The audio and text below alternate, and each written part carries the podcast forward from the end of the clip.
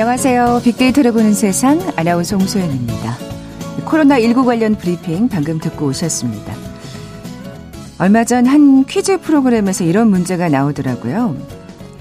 기후위기의 가장 큰 문제가 되는 건 지구온난화죠. 지구온난화의 주범인 온실가스를 가장 많이 배출하는 산업은 무엇일까요? 하는 거였는데요. 여러분 뭐라고 생각하시나요? 정답은 바로 축산업이었습니다. 광업도 제조업도 교통업도 아닌 축산업이 온실가스 배출의 18%를 차지한다는 얘기에 출연자들 모두가 깜짝 놀라는 분위기였는데요. 그렇죠. 어쩌면 매일 삼시세끼, 매일 끼니가 우리의 환경을 조금씩 파괴하고 있을지도 모른다는 생각을 하게 되더라고요. 하루 일상 중 우리가 평소 먹는 일 또한 환경보호를 위한 실천이 꼭 필요한 부분일 겁니다. 저희 빅데이터를 보는 세상에서는 지난 월요일부터 지구를 살리기 위한 작은 노력들, 빅데이터로 보는 환경 시간을 마련하고 있는데요. 자, 오늘은 빅데이터상 화제가 되고 있는 환경 관련 키워드, 그 중에서도 대체 식품을 중심으로 이야기 나눠보고자 합니다. KBS 1라디오 빅데이터를 보는 세상 먼저 빅퀴즈 풀고 갈까요? 우리가 무심코 버리는 음식물 쓰레기로 인해 물이 오염되기 쉽습니다. 아, 다음 중 한 컵을 하수로 흘려보냈을 때 가장 물을 많이 오염시키는 건 뭔지 맞춰주시면 되는데요. 자, 언뜻 보기에는 맑고 투명한 액체라서, 음, 많이 오염시키지 않을 것 같은데, 의외로 정화에 많은 양의 물이 필요하다고 합니다. 이게 힌트가 되겠네요. 맑고 투명한 상태. 보게 드립니다. 1번 소주, 2번 라면 국물, 3번 식용유, 4번 된장찌개. 오늘 당첨되신 두 분께 커피와 도는 모바일 쿠폰 드립니다. 휴대전화 문자 메시지 지역번호 없이 샵 9730, 샵 9730. 짧은 글은 50원, 긴 글은 100원의 정보 이용료가 부과됩니다. 아, KBS 라디오 어플리케이션 콩은 무료로 이용하실 수 있고요. 유튜브로 보이는 라디오로도 함께 하실 수 있습니다. 방송 들으시면서 정답과 함께 다양한 의견들 문자 보내주십시오.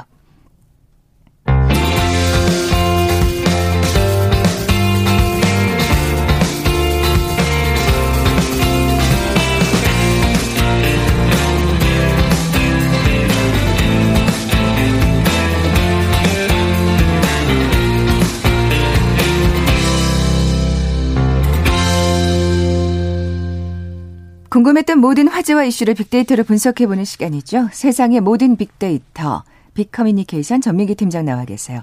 안녕하세요. 네, 반갑습니다. 전민기입니다. 자, 오늘도 특집 빅데이터로 보는 환경으로 네. 어, 꾸며볼 텐데 환경 보호를 위해서 뭐 평소 실천하고 있는 거 있으세요?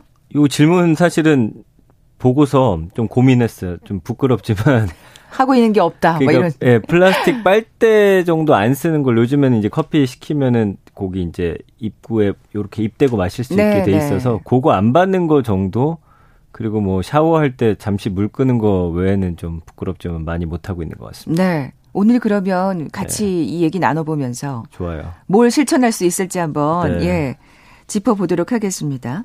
자, 빅데이터 상의 환경 문제에 관해서 어떤 키워드들이 관심을 받고 있나요? 네, 연관어 순위를 쭉 보니까 이제 기후 변화에 대해서 가장 관심이 많으시고요. 그다음에 이제 플라스틱, 음. 세 번째가 친환경이라는 키워드, 네 번째가 쓰레기하고 음식 쓰레기, 다섯 번째가 미세먼지거든요. 우리가 그러니까, 익히 그 네. 환경하면 떠오르는 것들이 맞아요. 수위에 올라 있네요. 역시 뭐 네. 지구 온난화로 인한 기후 변화에 가장 관심이 많으시고 음. 그다음에 미세먼지나 최근에 이제 친환경 제품이라든지 플라스틱 문제에 대한 문제에 대한 관심이 가장 높고요. 플라스틱하고 재생에너지는 이제 월요일 화요일에 이야기 나누셨더라고요. 네. 오늘은 지구 온난화의 또 하나의 주범인 어, 육식에 어떤 대체 음식으로 제한되고 있는 대체 육이라든지 대체 식품에 대한 이야기 또 최근에 음식과 기술을 결합한 푸드테크라는 음. 어 이제 산업도 있잖아요. 이런 새로운 산업에 대해서도 함께 좀 이야기를 해볼까 합니다. 그래요. 우리가 먹는 삼시세끼 또한 환경을 오염시키는데 또 한 축을 담당하고 있다니까 좀 참 그래요. 예, 아까 예. 뭐 축산업 얘기도 했습니다만 음. 자, Impossible Food라는 키워드는 무슨 얘기인가요? 그러니까 Impossible Food는 사실은 한 회사 이름이에요. 네, 진짜 웃겨요. 네. 뭐 그냥 직역하면 불가능한 음식이란 뜻이잖아요. 그렇죠. 예. 근데 이게 이제 좀 뜬 이유는 Impossible Burger라고 해가지고 햄버거인데 그 안에 패티가 어 식물성 그러니까 네. 고기를 배양해서 만든 뭐 이런 느낌으로 이제 만들어진 햄버거인데 네. 그거 이제 출시가 됐어요 실제로 미국이나 뭐 몇몇 국가에서 먹어본 분들은 별 차이가 없다. 어. 그러다 보니까 이런 반응들이 좀 좋게 나타나고 있더라고요.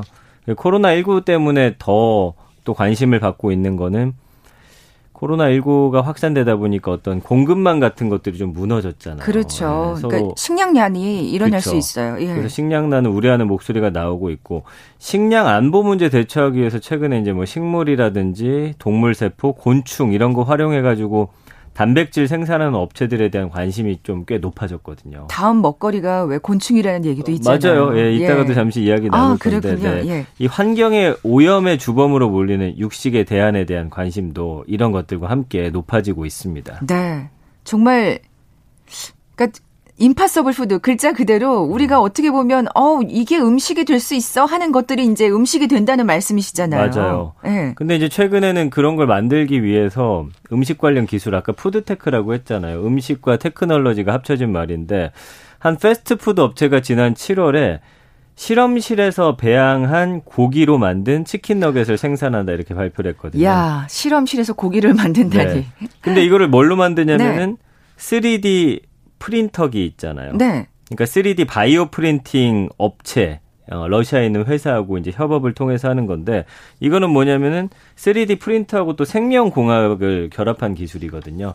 3D 그 프린트 보시면은 막 입체적으로 해서 막 집도 짓고 요즘에 그 그렇죠. 그 기술이 대단한데 물건들이 다 나오죠. 그렇죠. 거기에다가 이제 살아있는 세포를 원하는 패턴으로 이렇게 쌓아가지고 이걸 인쇄해가지고 조직이라든지 장기 등을 사실 제작하는데 음. 활용을 하는데 뭐 예를 들면 최근에는 화상이나 이렇게 어 여러 상처로 인해서 피부가 손상된 경우에 이거 치료하기 위해서 이거 의수나 뭐 이런 각막, 혈관, 간 이런 거 제작해서 그쵸. 우리가 이식할 수도 있는데 인공 장기들 그거를 예. 이제 식품 분야로 확산시킨 거거든요. 이야. 그래가지고 닭고기 세포하고 식물성 재료로 해서 배양육을 생산하는 기술을 지금 개발하고 있거든요. 닭고기 세포요? 네, 그래서 특유의 맛과 질감을 이 3D 프린팅으로 복제해가지고 고기를 생산할 계획이고 이 고기로 치킨 너겟을 만들어서 이제 시장 반응을 올 가을에 테스트 한다 이렇게 발표를 했거든요. 아. 그러니까 이런 바이오 printing 과정 거쳐서 치킨 너겟이 생산되면은 일반 닭고기 쓰는 것보다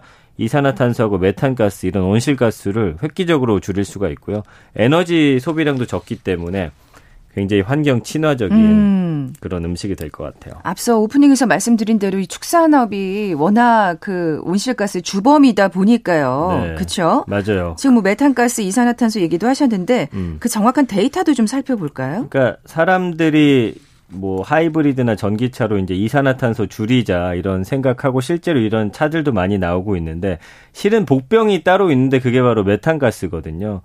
그러니까 지난주에 미국하고 프랑스, 호주 과학자로 구성된 연구진이 국제 학술지에 발표한 걸 보니까 2017년 기준으로 해서 지구 대기에는 6억 톤의 메탄이 흡수돼 있고 2000년에서 2006년 평균치보다 이게 9% 정도 증가한 수치래요. 어. 뭐 이렇게 하면 어느 정도인지 잘 와닿지가 않는데 지난해 말 기준으로 해서 대기 중에 메탄 농도가 사실은 이산화탄소보다는 훨씬 적은데 지구를 데우는 위력이 이 메탄가스가 엄청 강하다는 아, 거예요. 아, 그렇군요. 그래서 방출 뒤에 20년을 기준으로 볼 때 이산화탄소의 무려 86배에 달하는 온난화 능력을 갖고 있다는 거죠. 그러니까 적은 양으로도 그 진짜 확실한 어, 네. 어, 온난화의 주범이 될 수 있겠네요. 그야말로 뭐 초강력 온실가스라고 볼 수가 있겠고 메탄 같은 경우는 이제 산업화가 된 뒤에 2.6배가 증가했더라고요. 아. 같은 기간에 이제 이산화탄소가 1.7배 늘어났는데 증가세도 가파르고 말씀드린 대로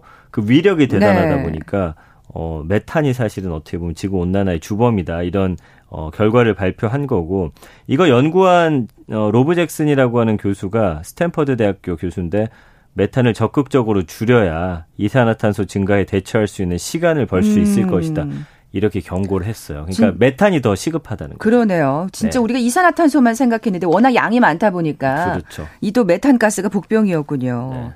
어, 사실 축산업하고 이 메탄가스가 굉장히 밀접한 관련이 있잖아요. 그렇죠. 이제 우리가 네. 뭐 최근에 뭐 언론 보도를 통해서 소가 내뿜는 뭐 이 메탄가스가 어마어마하다 음. 정도는 알고 계시잖아요. 네네. 근데 이제 메탄 방출의 원인을 살펴보면은 이 논문에서 이야기하는 거는 메탄의 절반이 인간 활동 때문인데 메탄 방출의 60%가 목축하고 폐기물 그리고 40%가 화석 연료에서 네. 나왔거든요. 네. 그러니까 전 세계 지금 각각 한 10억 마리씩 퍼져 있는 사육용 양과 소가 트림을 통해서 내뿜는 메탄이 굉장히 큰 문제라고 하더라고요. 그래서 이 포유류 사육을 어 통해서 우리가 육식 위주로 먹는 식단을 바꾸지 않으면 좀 음, 큰일이 날 수도 있다. 뭐 이런 경고가 나오는 거고. 그러니까 이제 임파서블 푸드가 또 맞아요. 주목을 받게 되는 거고요. 그래서 인공 예. 단백질에 대한 연구가 좀 대안이 될 수 있을 것 같고 가축 사육 줄이면 또 고기 운송이나 성장 과정에서 배출되는 탄소를 줄이기도 하고요. 그렇죠. 또 이들이 먹어치우는 곡식도 워낙 많기 때문에 맞아요. 뭐 여러 가지 좀 효과는 있을 음. 것 같습니다.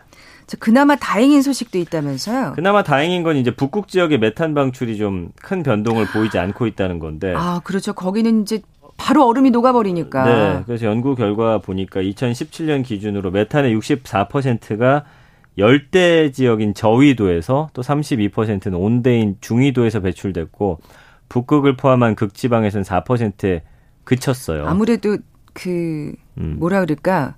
거기는 또 가축을 키울 적합한 환경이 아니다 보니까 그런가 네. 봐요. 네. 그리고 북극에서는 2000년에서 2006년 동안 메탄 농도 평균치하고 2017년 사이에도 큰 변동은 없더라고요. 아, 그나마 다행입니다. 근데 네. 이제 이런 추세가 언제까지 그, 계속될지는 그, 또알 수가 없는 거고 과학계에서는 날로 치솟는 북극 기온이 영구 동토층을 녹여가지고 땅 속에 또 메탄가스가 많이 음. 이제 잠자고 있거든요. 이걸 밀어내게 되면은 아 최악이네. 큰일 날 것이다. 근데 아. 이런 견해가 굉장히 좀 굳건하더라고요. 그래서 인간 때문에 방출된 메탄이 기온 높여서 자연 메탄을 끄집어내는 최악의 상황이 올 수도 있다라는 음. 게 이제 음. 과학계의 어떤 경고인데 그나마 다행인 소식이라고 마음 놓고 있어서는 안 되겠네요. 그렇죠. 예. 우리가 빨리 막아야 될 것 같아요.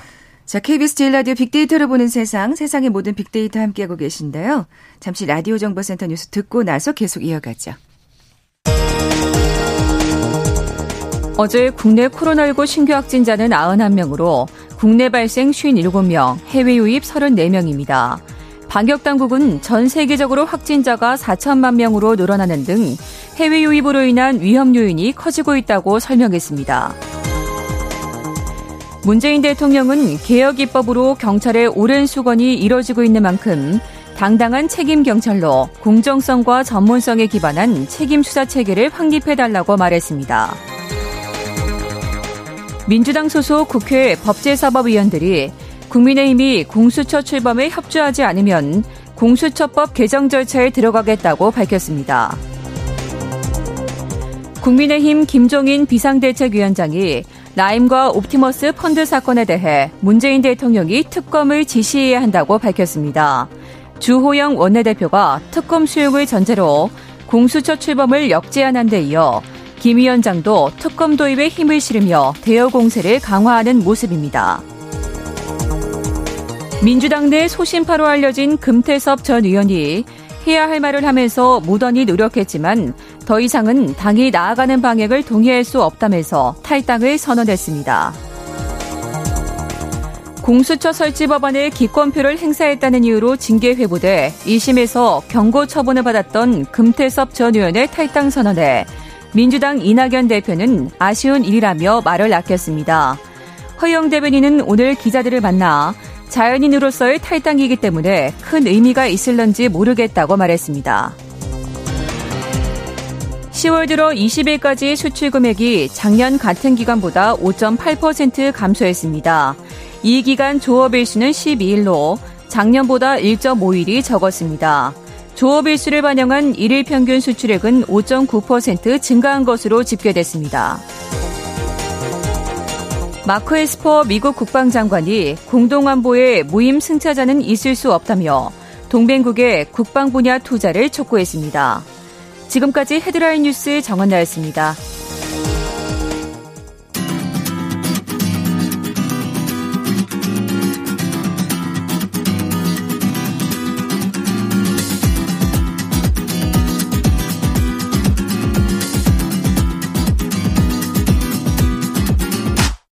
KBS 일라디오 빅데이터로 보는 세상.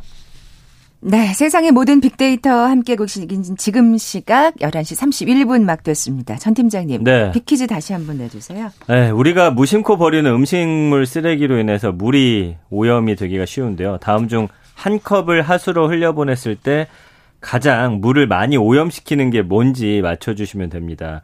1번 소주, 2번 라면 국물, 3번 식용유, 4번 된장찌개. 네. 네. 앞서 네. 맑고 투명한 액체라고 말씀을 드려서 그렇죠. 정답들을 많이 보내주고 예. 계신데 사실 안 남기면 됩니다. 네, 꼴딱 다 마셔버리면 되죠. 이거 뭐, 가, 뭐, 음식점에서나 네. 저기 집에서 이제 사, 사셨을 때, 네. 시키셨을 때, 그냥 음. 한 방울도 안 남기고 다 드시면 돼요. 맞아요. 자, 오늘 당첨되신 두 분께 커피와 도는 모바일 쿠폰 드립니다. 정답 아시는 분들 빅데이터를 보는 세상 앞으로 지금 바로 문자 보내주십시오. 휴대전화 문자 메시지 지역번호 없이 샵 9730입니다. 짧은 글은 50원, 긴 글은 100원의 정보 이용료가 부과됩니다. 자, 어, 메탄 가스가 예상 외 복병이라는 얘기까지 했습니다. 음. 또 이 축산업과 아주 밀접한 관련이 있어서 네. 자연스럽게 뭐 대체육, 인- 아까 Impossible Food라는 용어를 쓰셨는데 음. 맞습니다. 어, 그게 또 대두하게 됐어요. 그래서 이제 food tech라고 하는 분야가 아주 큰 관심을 받고 있고 미래 산업으로 지금 또 각광받고 있거든요.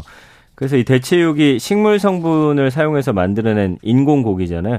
이게 또 요즘 트렌드랑 잘 맞는 게 동물 복지라든지 환경 보호 이런 윤리적 가치 중시하는 음, 소비 맞아요. 트렌드하고 딱 잘 맞기 때문에 차세대 산업으로 각광을 받고 있는 거고요. 사실 뭐 육식을 안 하시는 분들의 그 가장 주 요인을 원인 그러니까 이유를 네. 여쭤보면은 뭐 환경이라기보다는 그 음, 동물의 동물 어떤. 예, 예. 동물 복지에 예. 관련돼서 그렇게 결심하신 분들이 많더라고요. 그렇습니다. 예. 그런 분들도 이제 마음 먹고 드실 수가 있고요. 그러네요. 그 코로나19 때문에 육류 공장 가동이 차질 빚으면서 더 주목받고 있는데 이 두 개 업체가 이 분야를 선도하고 있는데 아까 말한 Impossible Food랑 Beyond Meat라고 하는 곳인데 아. 아주 큰 관심 받고 있습니다. 네.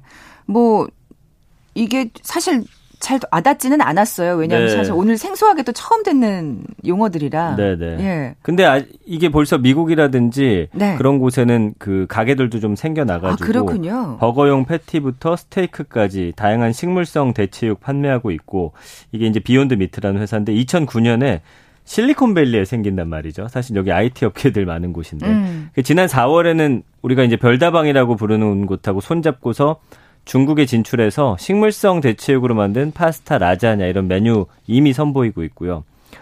여기에 이제 가장 강력한 경쟁자가 Impossible Food인데 콩 단백질을 주 원료로 한 다짐육을 지금 주력 상품으로 만들고 있습니다. 음. 그래서 그 햄버거 프랜차이즈 업체들 비롯해서 뭐 여러 식당들과 협업하면서 다양한 메뉴를 선보이고 지금 공격적인 마케팅 하고 있는데 어, 뭐 이런 두 회사의 어떤 경쟁은 나쁘지 않은 것 그러니까요. 같아요. 예. 우리나라에서도 좀 이렇게 어, 일상적으로 좀 볼 수 있으면 좋겠다는 생각이 좀 드는데 네.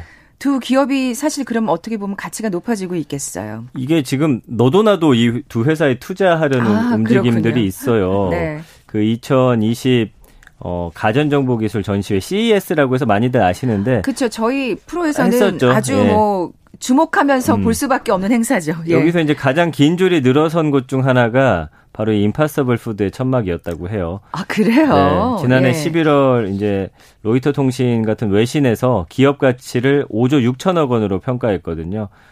빌 게이츠 마이크로소프트 창업자고 김정주 어 넥슨 회장으로부터 거액의 투자를 유치를 아. 했거든요. 예. 그 2015년에 구글이 3천억 원에 인수하려고 나섰다가 이제 하지 않겠다 퇴짜를 맞기도 한 더 가능성이 있다는 얘기겠죠. 이렇게 사실은 어마어마한 기업들이 투자를 하겠다라는 거는 그렇죠. 이거는 뭐 미래의 가치를 굉장히 인정받는 거기 때문에 그 미국 시장조사 업체 얼라이드 마켓 리서치 자료를 보면은 2025년에 세계 대체육류 시장 규모가 75억 달러 정도로 성장할 어. 것으로 예상되고 있고요. 임파서블 푸드는 현재 미국, 싱가포르, 홍콩, 마카오 17,000개 식당에 임파서블 버거를 비롯해서 메뉴들 제공하고 있는데 뭐 이렇게 되면 우리나라에도 곧 들어오지 그러니까요. 않을까요? 예. 사실 뭔가 지금 창업을 계획하고 계신 분들한테는 또 음. 다른 뭔가 업종이 되지 않을까 맞습니다. 당길 만한 업종이 되지 네. 않을까 싶은데 빅데이터 상의 반응도 좀 살펴볼까요? 지난 1년 동안 언급량이 한 4만 8천 건이니까 아직까지 언급량이 많진 않아요. 그러니까요. 일단 우리나라로 국내로 들어오면 좀 더 확 음, 폭발적으로 늘어나겠죠. 연관어 1위는 고기, 2위는 이제 비건, 3위가 가격, 뭐 그 외에 건강이나 친환경, 단백질, 식물성 고기 이게 어떤 맛일까요? 사실 가장 궁금해하세요. 그러나, 사실 그게 예. 정말 진짜 육류를 먹는 것과 비슷해야 이게 매력이 있는 거잖아요. 근데 아까도 네. 말씀드렸지만 이렇게 투자를 많이 받고 어 지금 매장도 늘어나는 거 보니까 지난번에 한 뉴스에서 보니까 뭐 거의 비슷하다. 아우, 그래서 더 궁금해요. 뭐 그러니까요. 네, 저도 먹어보고 싶어요. 이렇게 그러니까 블라인드 테스트 같은 거 했을 때 음. 어. 어느 게 진짜 고기 같으세요? 아, 이런 거 네네. 하면 재밌겠네요. 그렇죠, 예. 그렇죠. 그잘 금- 못 맞추게 되면 그건 정말 와 그렇죠. 짱인데요. 그러면 그래서 긍부정 비율이 80대 19.4. 그래서 대체육 관련한 긍정적 언급이 4배 이상 많았고요. 네. 긍정어는 맛있다, 성장, 좋다. 부정어는 반박, 불가능, 비판 뭐 이런 단어인데 일단은 먹어본 사람들이 야 맛있다라는 반응들을 가장 많이 이제 관심 어, 갖고 올리고 네. 있고 또 뭐 SNS 같은데 어 외국에 이런 거 있다 매장 같은 거 사진도 올리고 그런 상황입니다. 아까 곤충 얘기도 잠깐 해주신다고 하셨죠. 그 남아프리카 공화국에 가면요, 어, 식량 자원 업체가 있는데 여기에서는 그 파리목 곤충 동해등해라는 게 있는데 84억 마리를 지금 기르고 있대요. 그 이게 여러 가지 어, 역할을 하는데 어, 우리한테 단백질을 줄거 주는 것뿐만 아니라 이 농장의 곤충들이 매일 250톤에 달하는 또 음식물 쓰레기를 먹는데요. 음식물 쓰레기를 먹고 연간 4천 일석이조네요. 톤에 이르는 단백질 식량을 만들어내기 때문에 말씀해 주신 대로 그래서 연간 한 1,500만 달러, 180억 원의 매출을 현재 이미 올리고 있고 설국열차 보신 분들은 그 안에서 이제 바퀴벌레 닮은 곤충을 갈아가지고 만든 양갱 같이 아 맞아요, 생긴 기억나요. 그쵸. 그 단백질 바 먹거든요. 네, 네, 네. 그러니까 전 세계 식량난 우려하고 있는 유엔 식량 농업기구가 미래 식량으로 곤충을 꼽았거든요. 음. 뭐 다소 좀 징그럽긴 하지만 뭐 일리는 있어 보이는 네. 그런 결과입니다. 우리 0327님께서 네. 식품 전시회에서 곤충 스낵을 먹어봤는데 고소한 과자 맛이었다고. 음. 주변의 어린이들이 신나서 잘 먹더라고요. 아니, 우리 네. 부모님도 어릴 때 뭐 메뚜기 같은 거 잡아서 튀겨 먹었다. 저는 못 먹어봤지만 그런 이야기도. 많이 들었거든요. 아, 정말 그 설국열차의 그 장면이 진짜 일상이 되는 날이 머지 않았다는 생각이 드는데 맞아요, 맞아요. 영향이 어떨지도 좀 궁금하고 그리고 마지막으로 네. 국내는 도대체 지금 어느 정도 단계까지 와 있는지 그 그렇죠. 짤막하게 얘기해 주세요. 그러니까 사실은 이게 영양 면에서도 나쁘지 않다는 거예요. 음. 왜냐면 식물에서 추출한 단백질이 주성분인데 오히려 더 좋은 거는 콜레스테롤이나 트랜스 지방이 아, 없기 때문에 네, 네. 그래서 여기에 약간의 영양소만 조금만 더 첨가된다면 뭐 고기를 능가하는 슈퍼푸드라고 우리가 부르잖아요. 그렇게 될 것 같고요. 다만 이제 우리나라 같은 경우는 외국에 비해서 대체 식품 기술이 한 4, 5년 정도 늦어서 아이고 그렇군요. 이걸 빨리 좀 관심 갖고 어 국가 차원에서 좀 지원할 필요가 있지 않을까 싶습니다. 네. 세상의 모든 빅데이터 빅커뮤니케이션 전민기 팀장과 함께했습니다. 고맙습니다. 감사합니다. 자, 정답 빅퀴즈 정답 1번 소주였죠. 이 한 컵을 정화하는데 4만 8천 컵이나 무려 소요가 된답니다. 엄청나죠? 커피와 도는 모바일 쿠폰 받으실 두 분입니다. 8433님, 네. 버리는 거 없이 다 소비하고 계시다고. 그리고 5522님께 선물 보내드리면서 물러갑니다. 빅데이터를 보는 세상 내일 뵙죠. 고맙습니다.